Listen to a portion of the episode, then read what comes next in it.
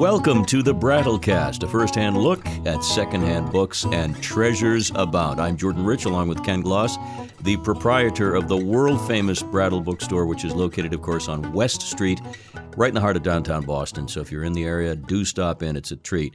And we have so many cool things on the console table today. I get a chance to look at them. You get a chance to talk about them. Starting with these brilliant magazines that are from the 30s that look like they just were minted yesterday. Well, it was interesting. I was planning on coming in and doing a totally different subject uh, today. I was, and I will do it. I was going to talk about romance books and that.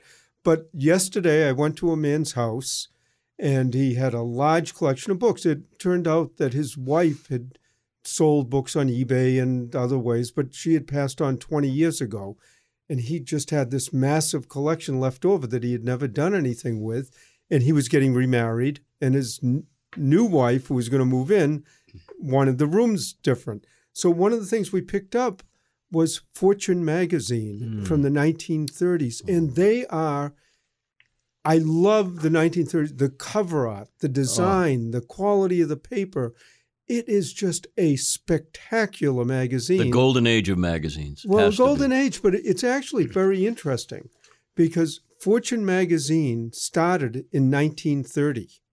So 1930 was the start of the Depression.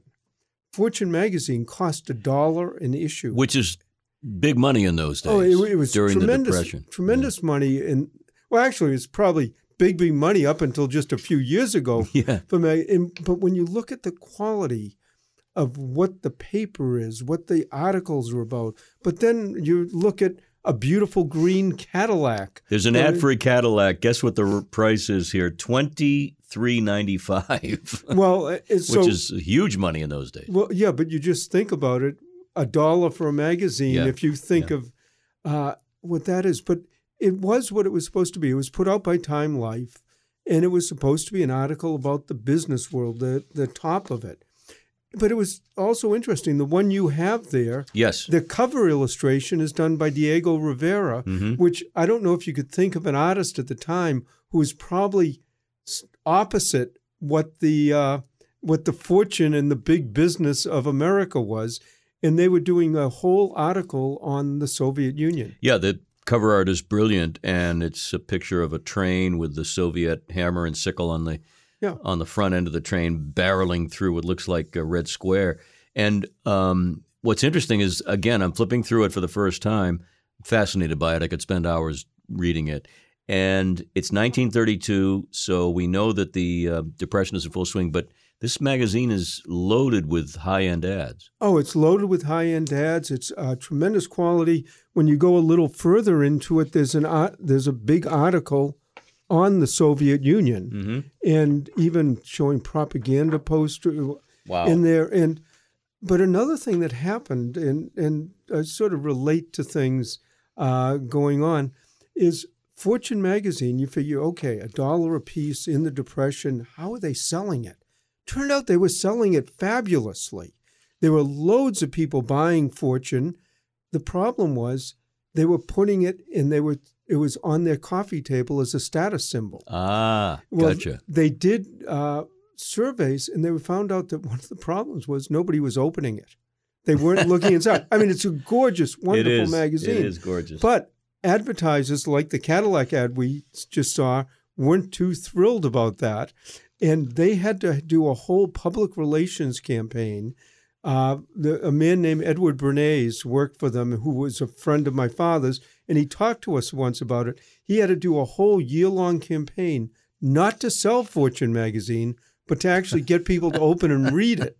So, you know, you just don't think about things like that. The the content is immense, and today people quote Fortune, the Fortune 500, and things Yeah. like that. But I just love the look, and as you say, Ken, the texture of the pages, the the quality of the ink, everything about it is is like a collector's item. Well, it, people still like Yeah. them, particularly in the 30s. They're great. Of course, they're still in publishing now. The back back side is Lucky Strike cigarettes Jean Harlow, with Jean Harlow, They many times would tell you bombshell. they tell you about the health benefits of smoking. Yes. Uh, they have a green package, which they eventually got rid of because they didn't. They clashed with the fashion of the time, Hmm. uh, and uh, many things. But then there are also other things that just don't seem like what you'd see in an article nowadays. Uh, there's a whole story. This another one that I brought with me is March of 1930, and there's a article on diamonds versus emerald, ruby, and sapphire. hmm But I loved one paragraph, and I'll just paraphrase it. But friendly warning to dowagers. And basically, it says uh, that diamonds are so brilliant, so beautiful, so bright that if you don't have a bright, brilliant look to you, they're going to outshine you and make you look bad. and, and and it's it's going through that only certain type of people should wear a brilliant, bright diamond because if they're really old dowagers, the diamond will make them look older and more dowagery. And can you know what? After I get back uh, with this, I know some people in the jewelry business Mhm. and in the jewelry auction business, and I'm going to send this to them to read that. And I'm going to suggest that they put an article like this in their front cover, telling people that your good jewelry is just too good for you. I've and got imagine what they'll say. I've got a very interesting little personal comment. I'm looking through the episode, the episode, the issue that you gave me, Forbes from March 1932, and there's an ad for the Hollywood Roosevelt Hotel in Los Angeles, and I believe that particular hotel was was refurbished in the 80s or 90s. So now they they've made it look like the hotel from this magazine. yeah. It, it it's just so weird to, to see that. That's incredible. And and as you say, uh, it's not exactly skimpy as the magazines are today. How many pages in this sucker? 148 in the one I have. And, and you just see these beautiful, Hmm. beautiful things. Here's another one that eventually I'm probably going to do a Christmas uh, book and magazine. This is one from Christmas of 1932, and you see this beautiful sort of montage of, with Santa Claus in the middle. Again, looking at an ad, they have a whole insert uh, from MGM for Grand Hotel, uh, Garbo, Barrymore, Crawford, Beery, Barrymore. But I mean, Grand Hotel is one of those classic. Yeah. But it's a four-page, full-color insert. Star Power. You have the the MGM Lion, uh, and it's just an amazing. But And, and in those days, that insert was costing them a pretty penny. The Hollywood. Everything was Sure. top. But then again, I I somehow can figure out um, Indian Pass, Glacier Park, beautiful full color. But there was one article that caught my eyes, and they have in Fortune magazine a lot of business related. I mean, that's what they're about, and they have a lot of articles on uh, railroads. And this is an article on the Great Northwestern Railroad. And of course, I can try to bring everything to hook into the Brattle Bookshop. Uh, the man who started it uh, has no common stock. Uh, James Jim Hill, and he was the one that really built the Northwest Railroad. Well, when my father first started in business, and I'm talking 1949 to 1950, and he was just getting by, uh, Jim Hill's great grand or grandson lived at the Ritz Carlton Hotel in Boston by the by the public garden, and uh, he wanted Harvard to have a great collection of books, uh, especially on military intelligence. And uh, he would come call up my father and say, "Do you have any good books on military intelligence?" He'd come in. Uh, he was afraid of the communists. That was his main fear. He'd come into the store. Uh, my father would say, "Great, yes, we have some," and uh, would have. He'd say, "How much money should I bring?" Which, of course, for a merchant, yeah, bring a lot. But he would come in. He was very um, strange person, but he wouldn't want anyone else in the store when he was there. So literally, any customers that were in there had to leave. He would come in and buy books on military intelligence, give them to Harvard. Harvard would have them all. Harvard then would sell them to a bookstore in Harvard Square. Harvard Square would call my father saying, "I have a bunch of books on military intelligence." What goes around comes around. This would go on for two. this went on for two years, Mm. and the thing is that it basically got my father over the hump of all the initial bills. Mm. Harvard was looking at it and say, "Well, we don't want to offend this person," uh, and uh, so what they did, finally, they said, "This is costing us a lot of money to have to process these books." They got a librarian to go with this man, and and they cut down what he bought. But everybody was happy. My father was happy. Harvard, they didn't care about the books, but when um, Hill's grandson died, he left them twenty million dollars, which is what they were really That was concerned the, about. the end product for It- them. and yesterday, I'm going to some house uh, in Walpole, get the Fortune magazines, open it up, and see an article about the Great Northern Railroad.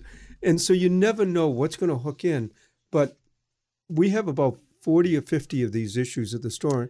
Hardpot was picking the ones that I wanted to bring in to show you. Well, what would something like this go for? What What's the value of a magazine in such good condition from well, the 30s? one of these is a little bit worn. It's maybe about 5 or $10. These are more in the $20 range. Well, let me say that's if I'm a customer and I am a fan, I'm a customer. Twenty dollars to get a magazine from 1932 in this condition with so much content, Yeah.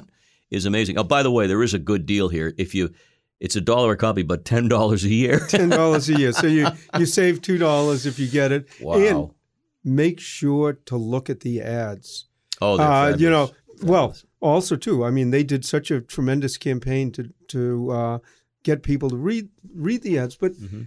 a lot of times when you look at old magazines uh, and you look at the ad, here's here's a big ad: bargain hours for long distance telephoning on station to station calls, 7 p.m. to 8:30 p.m. These calls cost about 15% less. 8:30 to 4:30 a.m. These calls cost about 40% less. Who even thinks about the call, the, what it would cost now, and it has big clocks? But when you look at the ads, they tell you almost as much about the country as reading the articles. Well, it's 1932, and there's an ad for air conditioning. Looks a little different than the air conditioning we have today. And it, the headline reads When the weather is hot and sultry, turn on the cold. Frigidaire air conditioning equipment, which was uh, certainly the elite were the ones, the Yeah. ones who could afford it. And and so when you see when you see the advertising, uh, in even the large company, Tiffany and Company, I see a beautiful ad Right, for that. right. And uh, here's one for toma- Heinz tomato juice, 57 with a beautiful tomato. Uh, Well, for the, for the rich Bloody Marys. That for the rich Bloody Marys. But that's a lot. And the car ads, the Lincoln. Oh, they're beautiful. Uh, you know, you a lot of people will, and I sort of was very happy because this man said to me that one of the things his wife was saving these for was maybe to take apart some of the ads and sell them separately.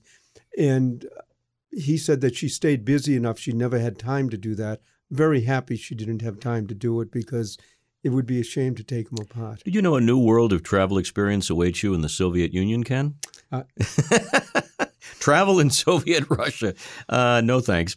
But it's wild. This is great. Uh, and this is one of the things that I love about what I do is, you know, for the store, you go out, like I said, I was expecting to come here to do a totally different subject. These things come in, I'm looking at them this morning. I said, ah, I'll do these. And and then next time I'll do something. I'm else. glad because I love it when it's show and tell here in the studio. I, I just say, folks, if you haven't been to the store or check the website, of course, brattlebookshop.com, uh, these are the kind of things that uh, go on on a daily basis. They go on a daily basis, and and I always try to mention in these podcasts, if you have some story, some idea, some suggestion. I mean, I came in thinking one thing. If I got a suggestion in email, that can change my mind too, and it's an endless All for our good fortune, pardon the pun. He is Ken Gloss. I'm Jordan Rich. You've been listening to the Brattle Bookshops podcast called The Brattlecast. Stories about books, old, rare, and out of print, people who buy, sell, and collect them. We will see you next time.